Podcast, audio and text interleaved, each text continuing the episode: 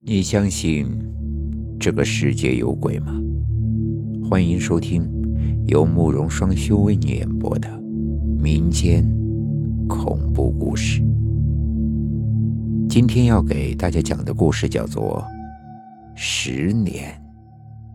这个故事发生在我的老家，在我们那片的几个村子当中传扬极广。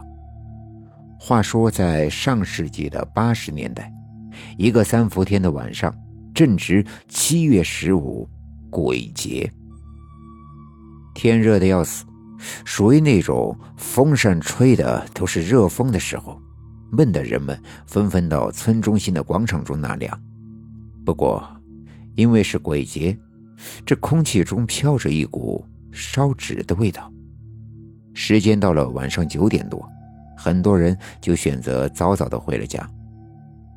我们的村有个老杨，原本是个外地人，后来到我们的村呀，当了一辈子的老师，也就定居了下来。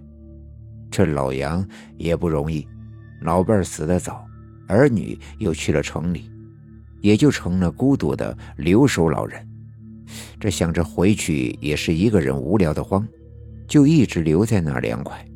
时间不知不觉的快接近午夜了。这热气逐渐的降下去了，微风中终于带着一丝凉意。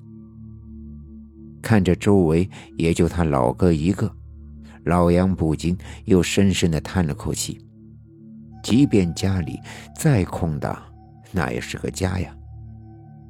于是老杨也准备回家睡觉了。可还没等到他起身，突然就发现。胡同处有人影在晃动。与此同时，黑暗中也响起了一阵轻微的脚步声，这让老杨很是诧异。这大晚上的，还有人出来？于是下意识的瞧了过去。天很黑。老杨只看见两个人影深深的低着头走进了村广场，之后便围着广场西侧的那个大碾盘转了起来。可这大晚上黑灯瞎火的，也不知道那两个人在那转什么。这村里的人老杨都认识，可这两个人却怎么看也看不出是谁。不过老杨也没有多想，只以为这两个人在碾盘处掉了东西，正在转圈低着头找呢。哎，找什么呢？这黑灯瞎火的，也不打个手电。来，我这有手电，我给你们照着点我们，我们在找，找头。找啥？啥头？对方的声音很闷，说的像是绳头线头的，他也没听清，只觉得声音很低沉，很陌生。行了，哎呀，这多亮堂呀！找吧，看看是掉哪儿了。这老杨是个热心肠，啪的一声就推亮了手中的手电筒。可等光柱向前照去，老杨却愣住了，因为他看到那两个人的裤子都破得不像样子了。老杨下意识地把手电筒向上一抬，又看到那两个人的身上的衣服更破，样式还很老旧。老杨心里咯噔了一下，抬起手电想看看那两个人长什么样子。是头，我们的头不见了。等手电筒的光照到那两个人的头上的时候，顿时就把老杨给吓坏了，因为，因为那两个人竟然没有脑袋。我们的头在哪儿？低沉阴冷的声音不停的从那两个脖子里发出，老杨吓得一下子就瘫在了地上。头呢？我们的头呢？啊！不要不要过来！不要过来！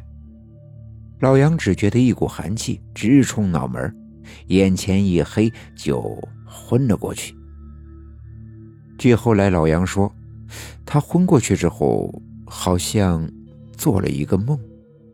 他梦到了日本人，把两个年轻人推到了石碾边还有一些村民在一旁围观。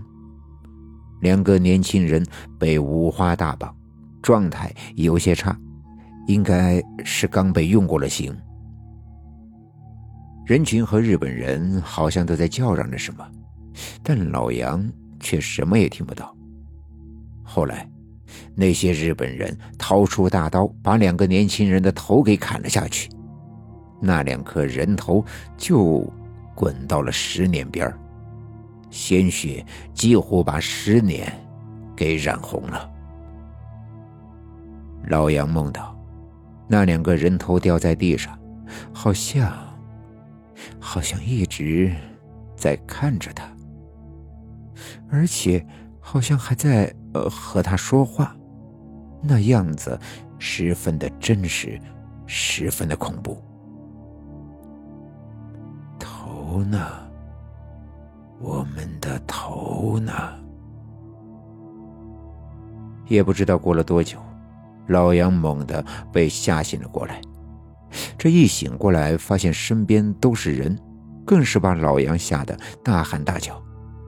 有鬼！有鬼呀！有鬼！老杨，你喊啥呢？哪有鬼啊？过了半天，老杨才反应过来，此时的天已经大亮了。